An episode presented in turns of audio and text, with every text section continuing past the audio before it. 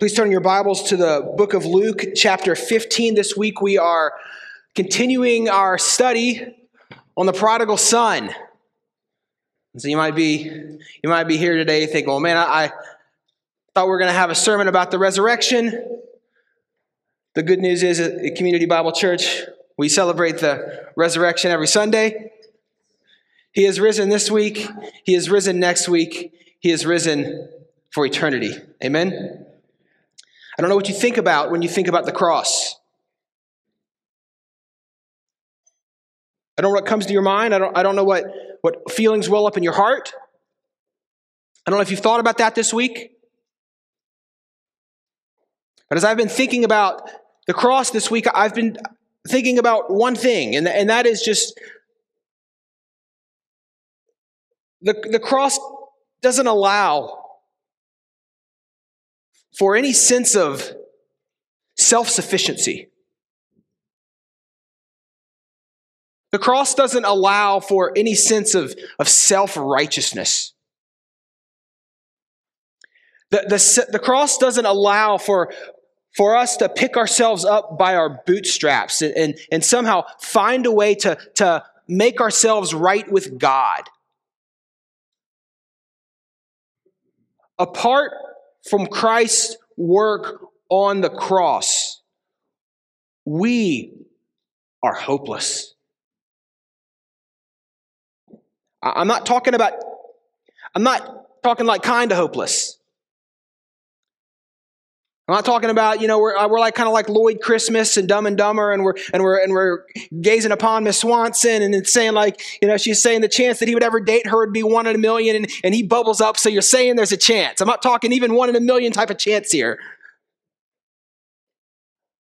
I'm talking, we are without any hope. It's over apart from the cross of Jesus Christ. So praise God that He came. He took on flesh. He lived the perfect life that we could never live. He fulfilled every requirement of the law for us that we couldn't do. Everyone. He was without sin. Second person of the Trinity, putting on flesh, dwelling among man, fulfilling the law but yet coming and offering himself as an atoning sacrifice for our sins. That means that he fully paid the penalty for the sin that you and I deserve. You and I deserve, we deserve nothing but the wrath of God for all of eternity. Apart from Christ, we are God haters and we are self lovers. We're not neutral with God, we are his enemies. But Christ came and he satisfied the wrath of God. He paid the penalty of our sin for us on the cross. He hung there for hours upon hours, bearing the weight of our sin. Sins such as lying, sins such as hate and anger, sins such as idolatry such as adultery, murder, and the like. There's not one type of sin that Christ did not pay for on that cross. It's paid in full if you are in Christ Jesus. Amen. And the good news is, as he died on that cross and he they put him in the grave, dear friends, what we celebrate today and what we celebrate every single not just Sunday, but every single minute of every single hour of every single day, we should be celebrating the fact that this, that Christ rose from the grave. He defeated death once and for all. He defeated the penalty of sin once and for all. It's over if you are in Christ Jesus. But yet, even as we come and we, as I'm speaking to mainly God's people here today, those of us who are in, in Community Bible Church.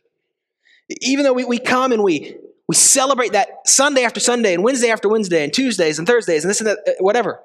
We celebrate the fact that Christ has risen from the grave and paid the penalty of our sins. And we, we, we verbally acknowledge that we, there's no righteousness in us apart from Christ Jesus and that we are saved only because of his grace through no effort of our own. There still comes a point where we tend to struggle with, with self righteousness. Don't we? I've, I've, been preparing this sermon for, for, for a few weeks now, and I, and I just can't help but zero in, even throughout the whole gospel of Luke so far, that there just there tends to be one sin that, that Christ tends to battle with the most and, and hate the most. And that is self righteousness. Those who think that they are good in and of themselves. Yes, they're heavy laden with sin and they're, they're hypocritical, but, but they think they're good. They put on this outward looking facade of righteousness, but inside they are wicked. They are God haters. They don't truly care about being made right with God. They want man to look at them and think, wow, what a good guy. Here's the truth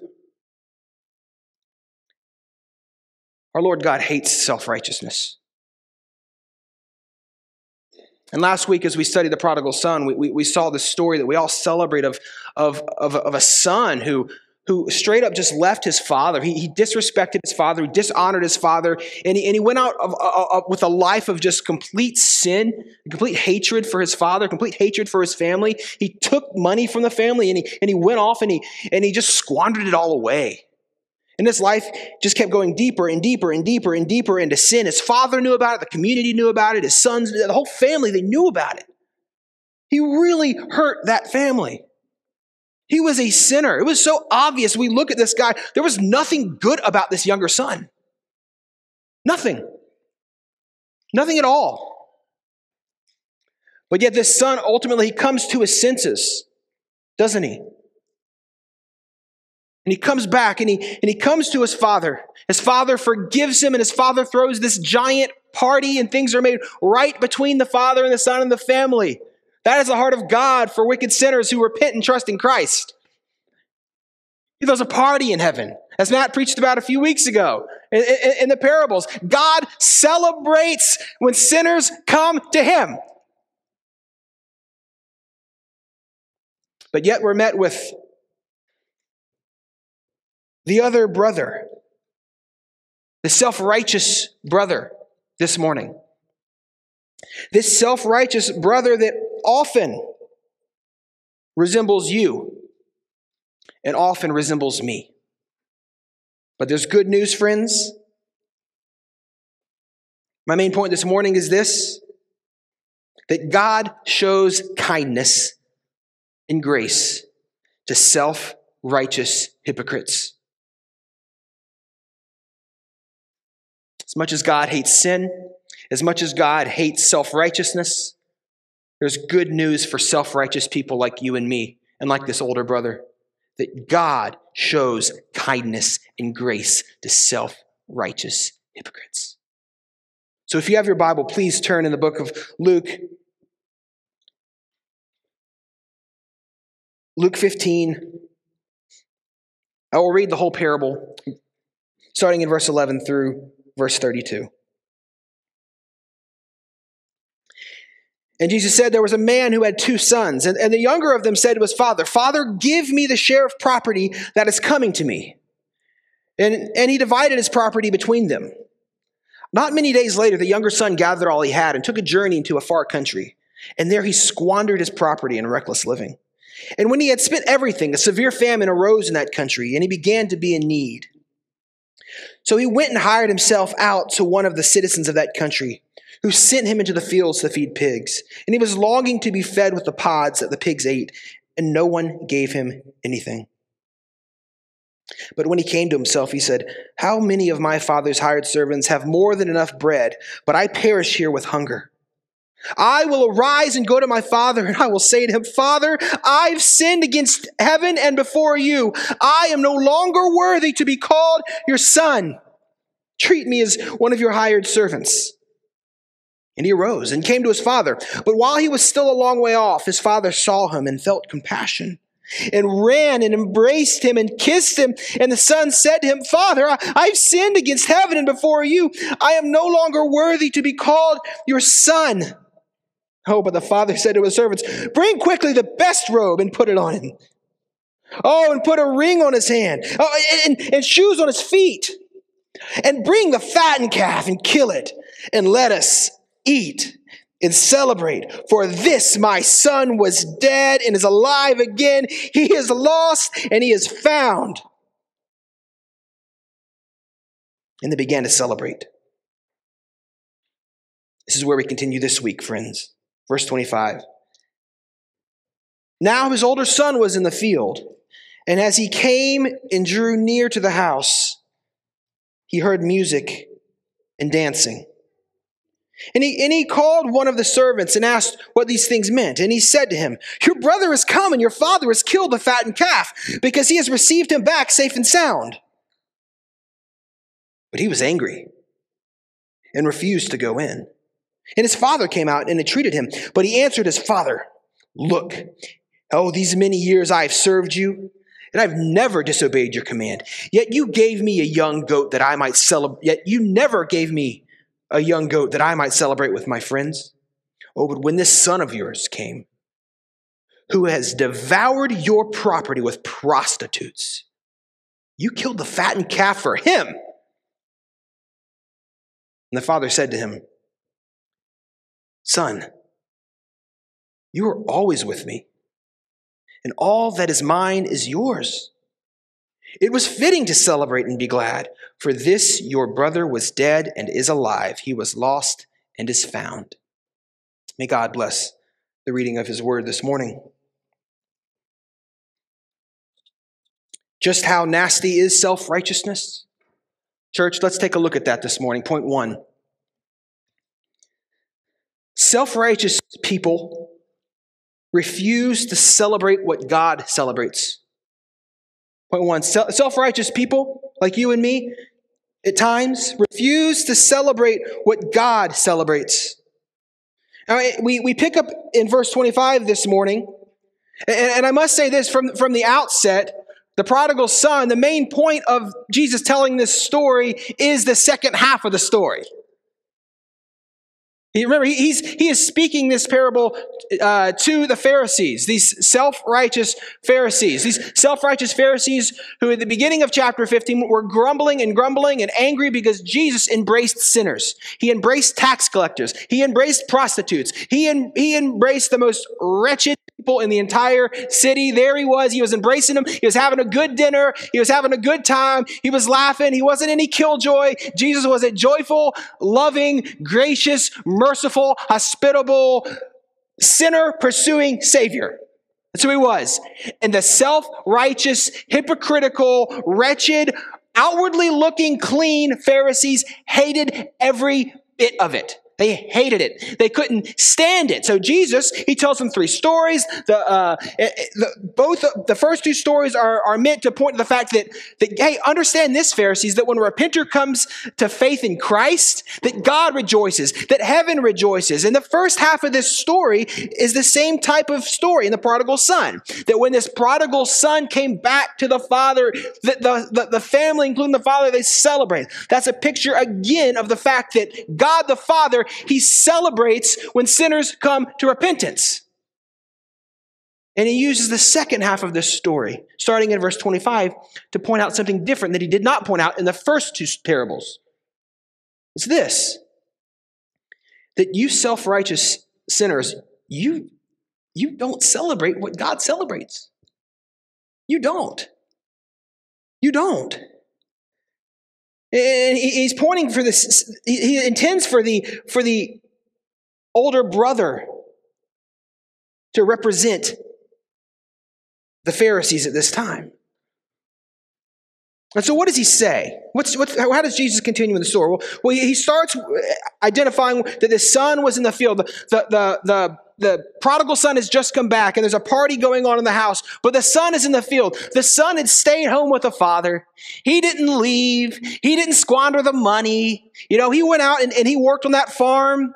Uh, he, you know, he was plowing the fields. I don't know how, what, what ancient Israel uh, farming looked like. I'm guessing he was plowing some fields. He was planting some crops. He was working hard. He was, he was taking care of all the things that needed to be done around the house. He was, he was the responsible son. No one would look at this older son and think, wow, th- this, th- this kid's a clown. Everyone from an outward perspective would look at him and think, wow, he's the responsible son that we would all want. He's compliant. He works hard. He doesn't, he doesn't quote unquote outwardly disrespect his father. You could just say he was at home doing what he was supposed to be doing. He was working hard. And as he was working hard, maybe the day's finished. He's done with his work. He just, he's coming, he's sweating, and he, and, and he kind of walks towards the house and, and he hears something. He hears music. Music. It's, it's, it's a little late in the day for some music. But, but, but off in the distance, he sees the house and he, and he sees people dancing. He sees mu- he hears music, he sees dancing. He understands there's a, there's a, there's a party going on. And, and, he, and he wonders what's, what's going on. Well, we, we know from earlier in the, in the, in the story that, again, the, the father and the whole household is celebrating the fact that the prodigal son came home. And, he comes and he, and he, we didn't talk about this much last week, but, but he places garments on, he places a coat, he places a ring, he places, he places shoes on him. In other words, like he is, he is fully back in the family. Things have been reconciled. He is the son. There's nothing else that stands in between the father and this younger son. Things are good. And so they celebrate. And they celebrate so much that the father kills not a fattened calf. You understand that? He doesn't, he doesn't, he doesn't kill a fattened calf. He, he, he, he kills what? The fattened calf. He goes and tells his servants, Oh, you know the one I'm talking about. I, I want you to go out to the field and I want you to get the big one. I want you to get Bessie go out there and I, I, want you to bring Bessie up and we're going to slaughter and we're going to celebrate and we're going to cook this thing and we're going to party like we've never partied before because there has never been any reason to party in this history of this family like today. And so all, all of a sudden the brother, he's coming up, he sees, he see, he hears music, he sees dancing and into, into his nose, he, he smells food and he looks over at the grill and what does he see? A giant fattened calf he looks to the, he looks to the field. He notices Bessie's gone. And he asks a servant, he says, What is going on here? What is the reason for this celebration? I don't get it. I, I, I, don't understand. This is a giant party, and why wasn't I invited? Well, we see here that the servant says to the, to the brother, he says, to the son, he says, Your brother has come home, and your father has killed the fattened calf because he received him back safe and sound. And how does the brother respond? What's it, what's it say? Verse 28. It says, He was angry The, the first response from this older brother, from his younger brother coming back home and, and, and living, leaving his life of sin and coming back to the family is not celebration. It's not even questioning. It's just anger. Just straight up anger. In fact, he, he, he is, this word for, for angry, it means that he's full of anger. He is enraged. He's not just a little irritated, he's not just a little jealous. Anger is consuming this young man. He's sitting there thinking, "Oh, what this what this punk did to our family, what this punk did to our father. He doesn't deserve a party." He is completely enraged. Now understand this, friends.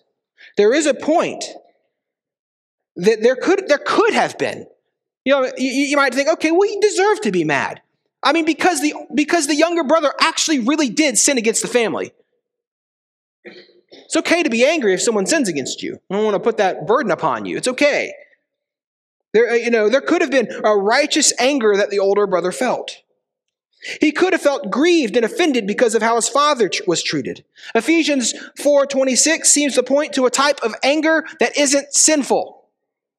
And I don't know what it is because I've probably never felt it. But the Bible leaves room for a righteous type of anger. Okay? However, if that was the case, if he did truly have righteous anger, righteous indignation, if he really did, the older brother might have approached the younger brother in the house and asked him to repent or seek forgiveness from the father. He would have come in and had a conversation and, and dealt with it and sought for reconciliation.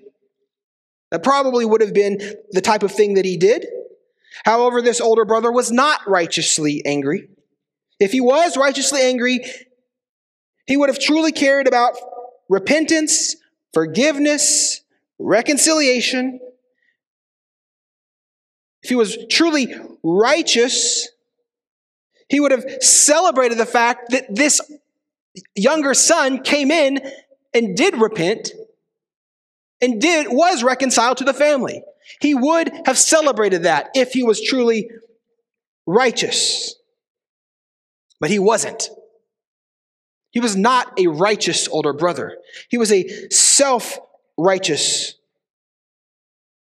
older brother. And again, Jesus is telling the story of this older brother to paint a picture of self righteous Pharisees. The Pharisees, as, as we've studied through Luke so far, do you realize this? They're never, ever, ever, ever, ever, ever celebrating what Christ is doing. Not one miracle, not one healing, not one sinner saved, not one life changed, nothing. They celebrate nothing that Christ does. What always characterized the Pharisees? Anger. You read that. Anger, anger, anger. And here's the thing. It wasn't, it wasn't righteous anger. They were always angry about the wrong things. You know, Jesus heals a man. And, and the Pharisees are angry because Jesus healed a man on the Sabbath.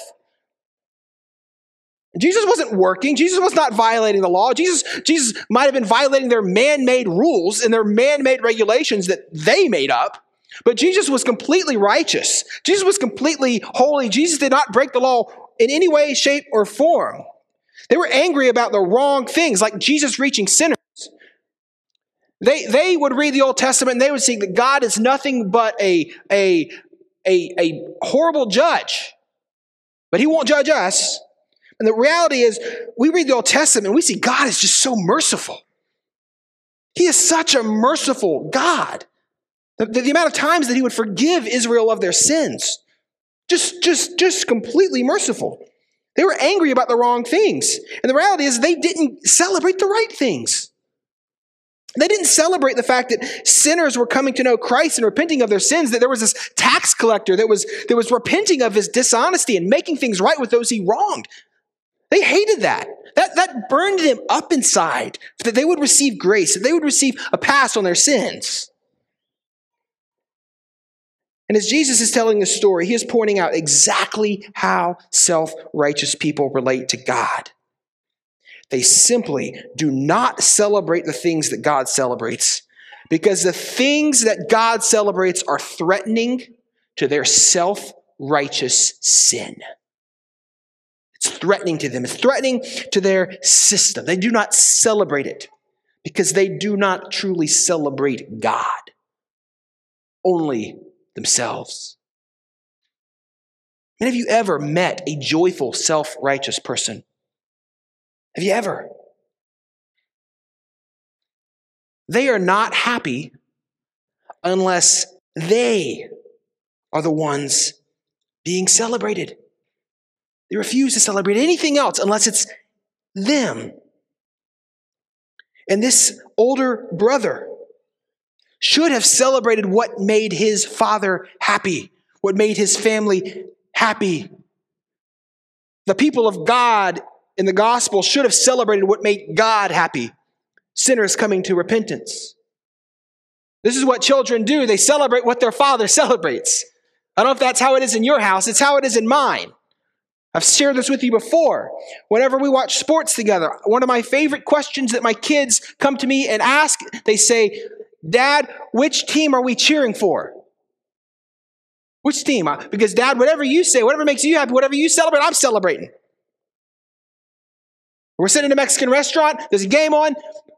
I'll just pick a team, and that's who we're celebrating. Why? Because they want to celebrate what Dad celebrates. Now, I never imposed that upon them. I was never like, you kids better celebrate only what dad celebrates. But the reality is, because they're my kids, that's what they want to do. It's natural to who they are. They love Chick fil A. And when we see Zaxby's kids, what do we say?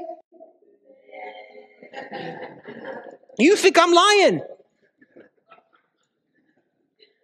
We see a Zaxby's billboard. We see a Zaxby's commercial. We see a Zaxby's uh, cup on the, on the, on the, on the sidewalk with boo. Why? Because daddy loves Chick fil A. That's what kids do. That's what God's children do. God's children celebrate what God celebrates. In the same way, those, those who have been saved by grace alone and through faith alone and Christ alone for salvation, through the proclamation of, God, of the gospel, should rejoice when the gospel goes forth and sinners are saved because it makes God happy. In fact, we should rejoice when the Lord is building his church and bringing about revival, period. Whether it's through Community Bible Church, whether it's in Liberia, whether, whether it's in Romania, whether it's in Woodstock First Baptist, whether it's in any of these churches or any of these other preachers, any of those pastors, or even anyone in this church, we should rejoice. We get a picture of this in, in Philippians 1, uh, 1, 15 through 18, where Paul highlights where some men, they, they were seeking to afflict him in prison by preaching the gospel in some of the areas that, that he had been preaching the gospel. And they were trying to afflict Paul. And Paul, in that moment, he, he, he, he notes that men were preaching the gospel with selfish ambition, but yet Paul still rejoices because the gospel was going forth.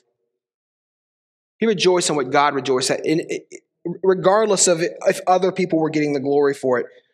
Paul wasn't self righteous. Paul celebrated in what God celebrated. May the only reward for ministry, Community Bible Church, May, may, may, may, the only reward that we need in this life be this that Jesus' name is made more renowned throughout this world.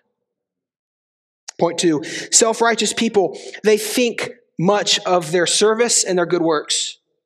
Point two self righteous people think much of their service and their good works. So the father comes out in, in, the verse 28. He comes out. Just notice the graciousness of the father. The father's celebrating and he sees his son outside throwing a pity party. He's just, you know, he's, he's probably just kicking, you know, he's just kicking the dirt and kicking rocks. He's just, he's just angry and pouting. He's the only one out there. He's not, he's harming no one else but himself. But the father in his goodness, he comes out and he pleads with him. He entreats him.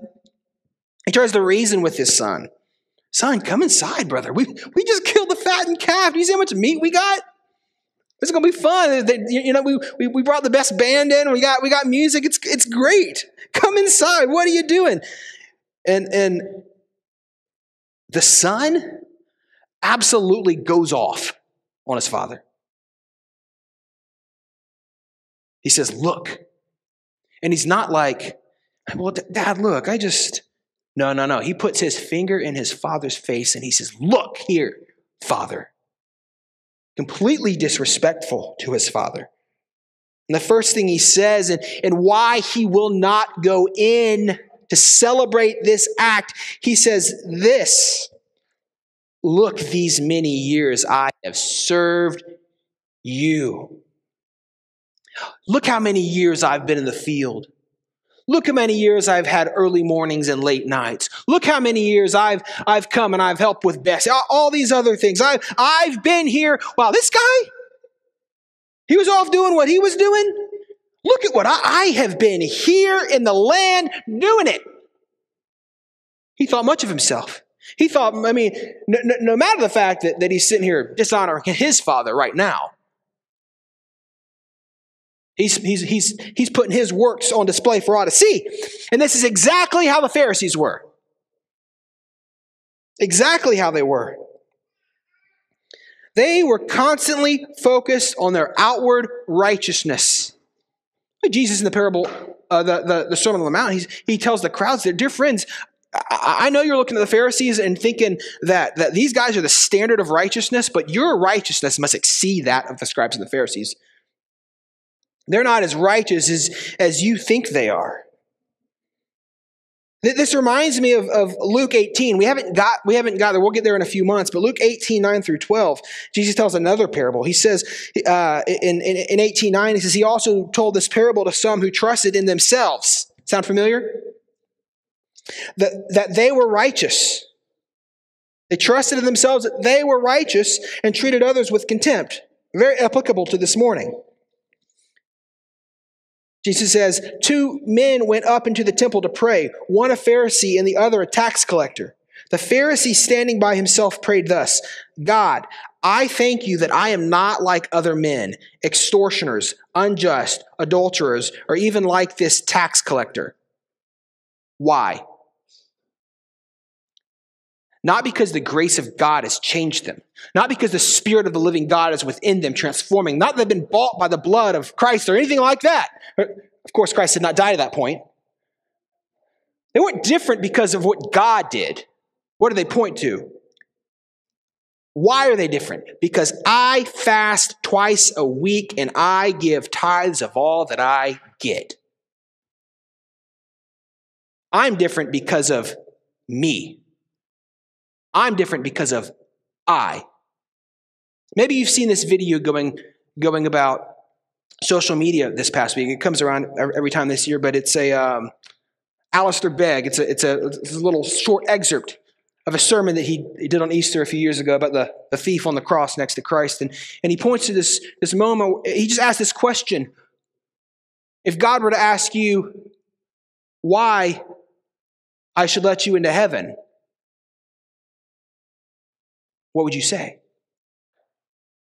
And he says, if you start your sentence with the word I, you've got it all wrong. It's not because I had good works, or I had faith, or I did anything, but because of what he did, because of what God did, because of God's grace, because God chose me in Christ Jesus before the foundation of the world, that I should be holy and blameless before him that God adopted me as his son, that Christ died on the cross for my sins, that he regenerated me. That's the difference. The difference isn't me. The difference isn't you. It's all God in his sovereign, loving grace. We have no room to boast about anything. Church, do you understand that? Do we really? What do we do? We boast, don't we? We boast. We boast in our good works. We love outward expressions of righteousness, just like the Pharisees. We love putting our works on display for all to see. We love putting on this facade that makes every single person around us think that we're something that we're not, even though it, it, in our hearts, maybe we know we don't love the Lord at times. Or maybe today you don't, you, you don't love the Lord at all. And you're not even pretending. Imagine, imagine a man with me. Imagine a man who has a reputation as a family man. Everybody at his work, they, they, they know he's a family man. Everybody at the ball field, they know he's a family man. He, he's constantly the guy who leaves work right on time to, to head home to his family. Five o'clock, I'm gone, and you know where I'm going, everybody, going home to see the wife and kids. I'm going. He hops in the car, and that is, that is exactly where he heads. He heads right back to his house.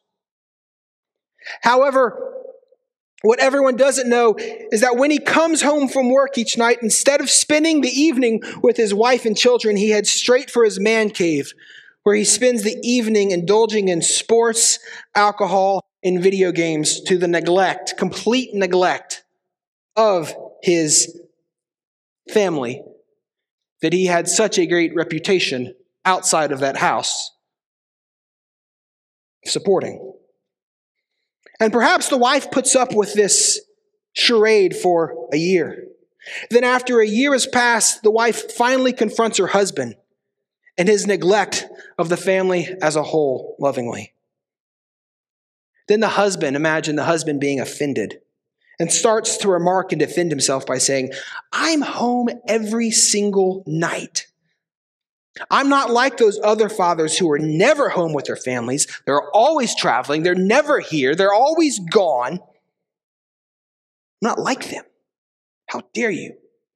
I am in this house present every single night of the week. Well, the wife, flabbergasted, would not come to her senses and realize that the husband was right. Instead, she would lovingly rebuke her husband and tell him that just because he is physically inside the house, that doesn't mean that he is present in the house.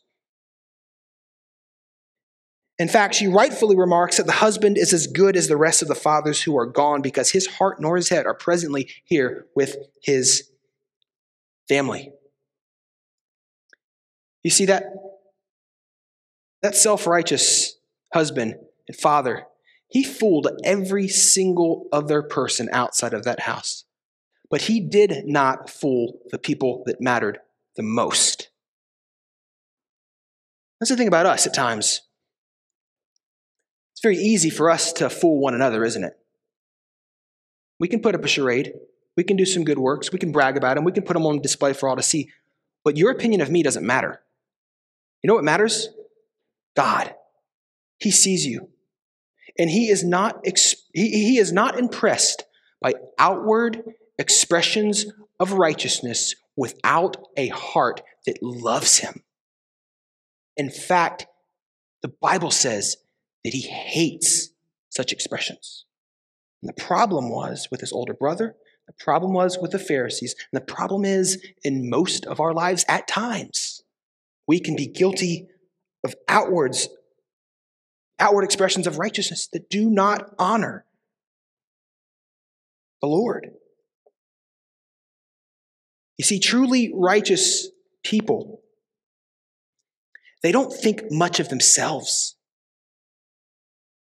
Truly righteous people don't think much of their work.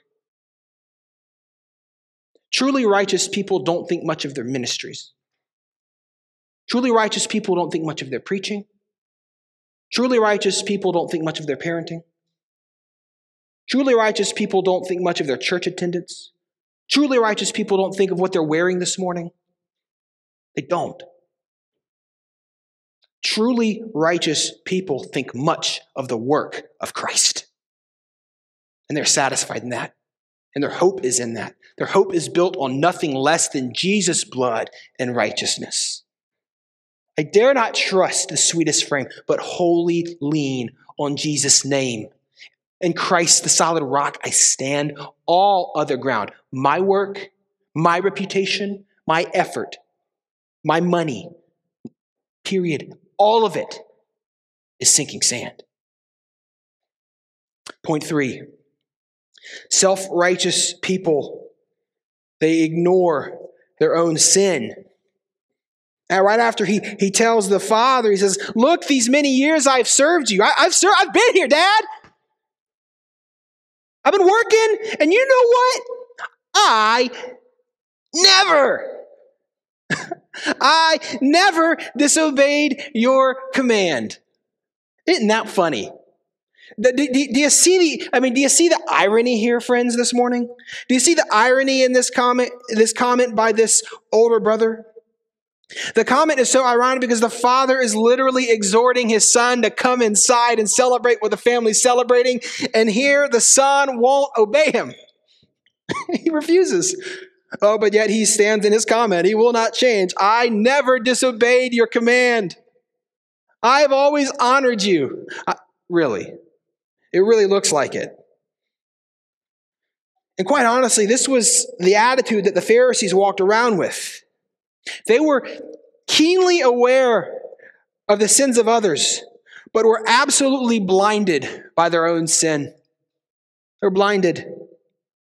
That's why Jesus in Luke 12, like we preached a couple months ago, he, he says, Beware of the leaven of the Pharisees, which is hypocrisy.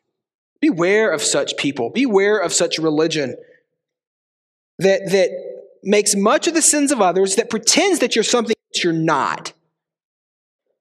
You have a PhD in the sins of others, and you're completely ignoring your sin. But this is what self righteous people do, isn't it? This is what we can often do, all of us. We create a world where the biggest sins in that world are the ones that we are least likely to commit. The biggest things are the ones that I don't struggle with. But the ones that I do struggle with in this said world that I've created for myself and for everybody else and all these expectations, well, well, those sins should remain hidden. Why? Because everybody sins, right? Because we're all sinners and, and don't judge me. That's what we do at times. Put everyone else's sin up here for the whole world to see. Hide ours. You see, self righteous people, they're very quick to condemn and they're very, very, very slow to repent. Show me someone who loves the Lord, and I'll show you someone who is aware of their sin and confesses it. Doesn't hide it, doesn't ignore it, doesn't make excuses for it, does it doesn't minimize it in any way, shape, or form. We simply confess it to our loving Father, who in His Word has told us that it's already paid for. Why? Why would someone who loves the Lord confess their sin to the Lord? Because they've already experienced the faithfulness of God in their life. They've already experienced the peace that He gives, the joy that He gives, the forgiveness that He gives, and they know that, that God is reliable in this, in, in this sense, that He is a loving, gracious Father who gives mercy to His children. We don't come home like, like the prodigal son saying, God, I, I just, I, am not fit to be a son. I, I, I, need to, I need to just beg and beg and beg and beg and beg. No. He's already forgiven us in Christ Jesus. We come confessing because the word calls us to confess. And we know that, that, that Christ works in it to change us and to sanctify us and make us like Christ and to constantly experience the forgiveness that he offers. You see, righteous people, they don't go around saying, God, I've never disobeyed your command. Rather, they know, they know that they're, they're wretches, and their only righteousness is found in Christ alone. And righteous people desire to be changed by the Lord. Those who've trusted in Christ and the Holy Spirit is living inside of them, their desire is this to be changed by the Lord. That's our goal. We open the Word of God to gaze upon Christ in hopes that, that the Holy Spirit would increase our affections for Christ and make us more like Christ to the glory of Christ. In fact, that is the goal of this moment, isn't it? But let me ask you today as we as we gather as God's people, as the Word of God is, is opened and the Word of God is preached, as the word of God is sung, as, as we pray, as we partake of the Lord's Supper, friends, let me ask you this this morning. And you, you, you know, whether you're part of Community Bible Church or you're a guest, let me ask you this. Do, do you stand here as a critic?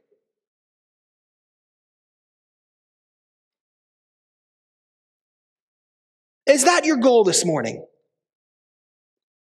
Is that your mindset as I'm preaching this sermon right now? Are you sitting here as a critic? I really want you to ask yourself that question. Just being critical of the time, critical of the length of the sermon, cr- critical, critical of the things I say, critical of the things I don't say. critical of the volume of the music, critical of the taste of the crackers, critical of the babies that are singing or making noise to the glory of God. Amen. Critical of tone, critical that I didn't somehow point out your favorite aspect of the text. Here's the reality Many of us come to church on a Sunday morning for the Word of God to be preached to sit in the seats of self righteous critics, myself included. God help us. God help us. May we be a church that repents of such haughty, self righteous attitudes that don't bring God glory. God hates such attitudes. Should we strive for truth? Absolutely. Should we fight for truth? Absolutely. Should we, should we, et cetera, et cetera? Yes. But when we sit as critics week after week after week after week after week after week, don't give me that charade that you're fighting for truth. Self righteous attitudes. Rather, when we sit here, we should be praying like David in Psalm 139 Search me, O God, and know my heart.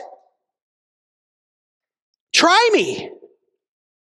Try me and know my thoughts and see if there's any grievous way in me and lead me in the way everlasting. In other words, God, as, as Brian or Matt or Tom or Doug or Dave or James or Levi or Pat or anybody else is up here in this pulpit preaching and the word of God is open and proclaimed, and whether we're killing it or whether it's a dud, we're praying because the word of God is preached, whatever it is, Father, Holy Spirit, reveal Christ to me, reveal my sin, and I want to know that you are a gracious and loving God that forgives me of my sin, and I want you to change me this morning. I want to be changed by the power of the Spirit every morning, Sunday after Sunday.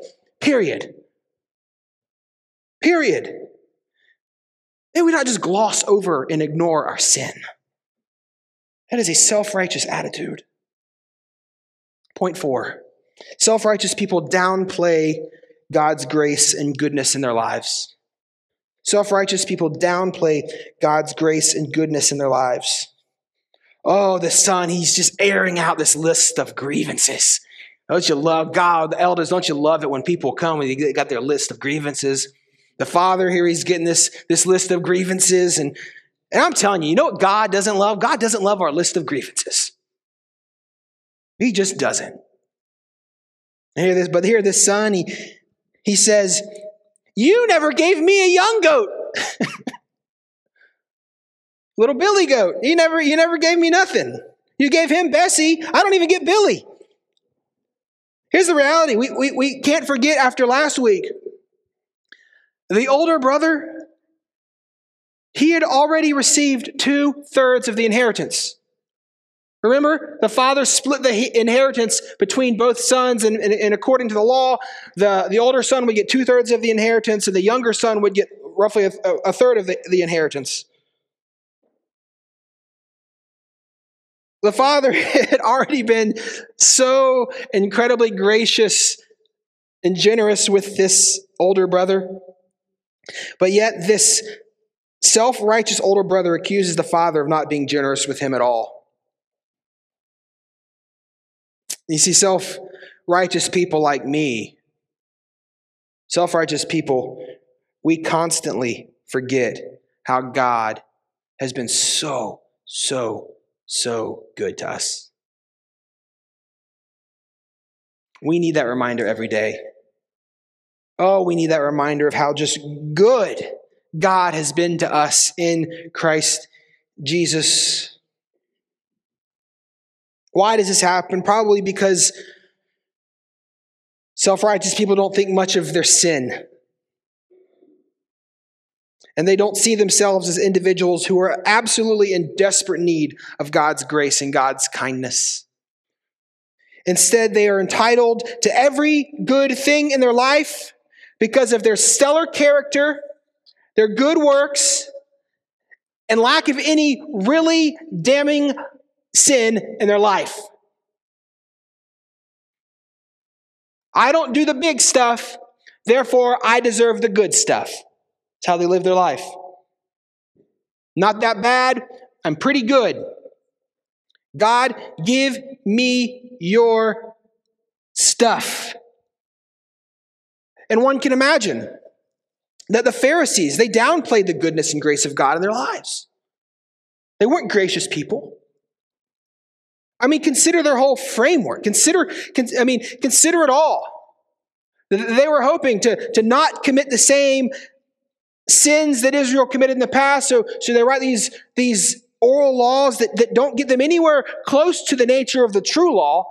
And they pride themselves on these laws, these extra fences that God never intended, all while at the same time not truly worshiping God with their heart, soul, mind, and strength and loving their neighbor as themselves. Had none of that. Uh, they got the oral law. They didn't understand the heart of the true law. And that was the problem. But in many circles, they thought they were going to be the ones by their good deeds that could usher in the Messiah. In their minds, these, whether they would admit it or not, their actions displayed such that we aren't really the people who are in need of grace. Sure, I can give you the, the theological answer that we all need God's grace, but, but my actions and my attitude and my spirit, I, not everybody, I, we're, we're not that people. Instead, we're often like this self righteous son that downplays God's grace and goodness in our lives. Reminds me of Veruca Salt. That name ring a bell for anybody? You know Veruca Salt? Anybody? Oh, you know Veruca Salt. Anybody seen the movie Willy Wonka and the Chocolate Factory? I'm talking about the old one, not the not the garbage one that came out like a decade. I'm talking about the the, the, OG. All right? Willy Wonka and the Chocolate Factory. Veruca Salt is the one who had the wealthy father who owned the peanut factory. And, and as Willy Wonka, he sends these golden tickets all throughout the, all throughout the world for, for people to get a chance to come into his, his chocolate factory. And everybody in the world wanted them. You know who wanted them the most? Veruca Salt. And if you remember this scene in the movie, um, her, Veruca Salt's father, in his peanut factory, he had all of his workers 24 hours a day, seven days a week, opening boxes of chocolate. Like he's dedicated his whole business and all of his crew and all of his money and all of his resources into finding this golden ticket for his bratty daughter. And you and if you'll remember in the scene, you can go look it up today. The, the, the daughter of Veruca Salt, she's she's sitting in the office looking down upon all these workers that her father is paying to provide for us to somehow maybe get this golden ticket. And here she's sitting here saying, But daddy, you never do anything right for me. I want a golden ticket now. And she starts doing, he starts doing all, all this stuff. And, and the dad just keeps pleading with her, like, do you not see what I'm doing? And, you know, a minute passes and no one still's found it. And she, ultimately she says this. She says, you're a mean daddy. You never give me anything that I want. End quote. And we laugh and we, and we watch the movie, and it's easy for us to get annoyed with a little brat like Veruca Salt. However, church, if we're honest, far too often we treat God with just as much dishonor and disrespect. You're a mean God who never gives me anything that I want. You're holding back, God. I know what's good for me. You don't. I'm sovereign. You're not. I'm righteous. You're not. I know it's good. You don't. That's the heart of a self righteous person that downplays the goodness of God in their lives. Friends, again, we need to be reminded every day of God's goodness and grace in our lives and not succumb to this idolatrous temptation that we all have at times to question God's goodness. Finally, point or point five, not quite finally yet, sorry. Point five self righteous people question the character and justice of God.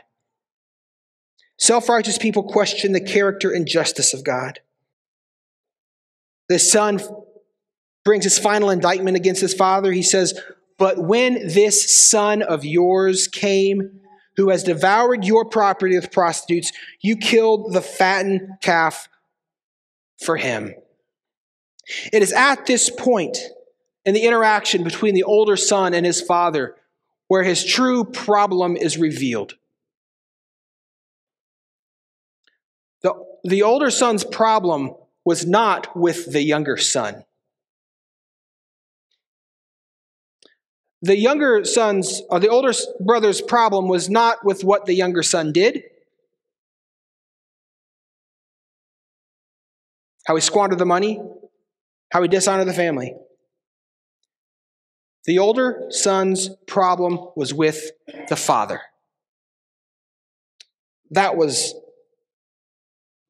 the problem. And because he had a problem with the father, he, he starts just throwing accusations. This son of yours, this son of yours. In other words, I, I'm a, I know he's my brother, but I'm no longer identifying with him as my brother. I'm too, I'm too good for that. He's your son and he's devoured your property with prostitutes. And here's the problem, Dad.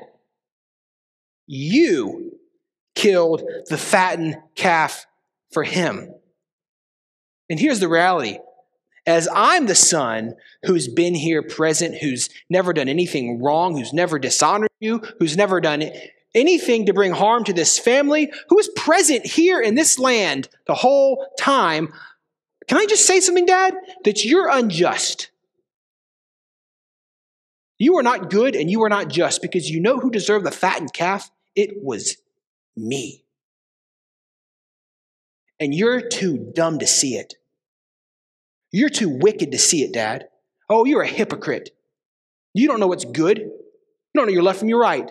You're a fool, Dad. You're unjust. You're a terrible father.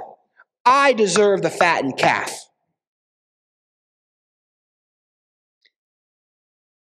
This is often the attitude of self righteous people.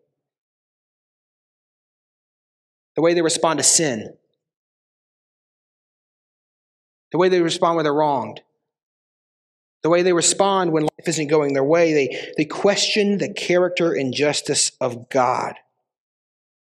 We often think that our grumbling, ungratefulness, bad attitudes, our pity parties, and the like are a result of our circumstances or some other person. However, if we're honest, most of the time our problem is with God. We treat God as unloving. We treat God as not trustworthy. We treat God as unjust. We treat God as forgetful. In our hearts, we might not verbalize it, but we heap up endless accusations against God as we stew in our self righteous anger. And it's not an accusation against our neighbor or a situation. Self righteousness, self righteous anger, and accusations is an accusation against God. Instead, when we are tempted to be angry at God and accuse Him of wrongdoing, we need to open up the Word of God and see just how holy, sovereign, loving, and merciful that He really is, and how hopelessly wretched we are when left to ourselves. Friends, do you see this morning just how big of a deal that self righteousness is? Do we see how ugly it is? Do we see why God hates it so much? However, there's good news. Point six, finally, God gives grace to the self righteous. God gives grace to the self righteous. God doesn't just give grace to the prodigal son, God gives grace to the self righteous. As the father says, Son, you're always with me, and all that is mine is yours. It was fitting to be to celebrate and be glad for this brother of yours was dead and is alive. He was lost and is found. At this point in the story, maybe you're like me and you're thinking that the father should have just put, you know, gotten a closed fist and knocked his son right in the mouth. after all that he did for his son and absolutely how embarrassing his son was being right now. He should have dragged his ungrateful son to the city gates and brought him before the elders of the city to deal with. However, he doesn't, does he? He does not give him what he deserves in that moment. Instead, the father responds with gentleness, love, and mercy to the self righteous hack. How? How does he do this? The father reminds him of the truth. He reminds him of the truth. He says, Son, you are always with me, and all that is mine is yours. Son, you're right. I, I didn't just give you a small goat. Older son, you, you've been present at the estate with me with its full rights and benefits this whole time. It has been yours for the taking. Bessie was yours for the taking. Billy's yours for the taking. The fruit, the vegetables, it's yours for the taking. The lodging, it's yours for the taking, son. You've been here. And now you're accusing me of, of, of what? I have been nothing but loving and gracious to you your whole life. There, was, there wasn't a single thing on their property that the father wasn't willing to give his older son. As we consider the fact that the story was told to the unrighteous, hypocritical, God hating Pharisees, we must remember they spent nearly their whole lives in Israel participating in life at the temple, learning the Torah in the synagogues, participating in the feasts, of all the people in the entire world, these are the people that God had blessed with his common grace more than anyone else. And because of, of their dedication to studying the Old Testament, they should have known God's plan for salvation. They should have known that God's people would not be saved by their own works or effort, but rather in spite of their works and efforts. They should have understood that God would send the Messiah to take the wrath of God on their behalf. However, because of their sin, because of their blindness, because of their self centeredness and self righteousness, they failed to truly see Christ for who he really is. Therefore, they missed out on the heart of God. They missed God's saving grace. They missed his mercy. They missed his compassion. Instead, they crafted a God in their own image, and it was a God that looked like them. Therefore, they certainly wouldn't celebrate a sinner coming to faith in Christ.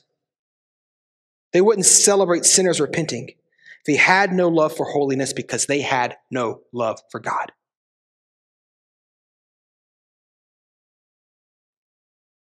As Jesus highlights the Father's mercy in this story, we are reminded that this father gave, forgave the prodigal and self righteous sons at great expense to himself. That's what that father did. He offered mercy to the prodigal son, and he offered mercy to the self righteous son at great expense to himself. This story is meant to show us how our God forgave and saved us at great expense to himself and sending the second person of the Trinity to put on flesh and dwell among us. Christ humbled himself and he lived among his creation. He was mocked, he was scorned, he was betrayed, he was abandoned, he was falsely accused, yet he was completely righteous. The false accusations against him led him to the cross where he would be tortured for hours upon hours, and he was crucified between two criminals who deserved to die in such a shameful way.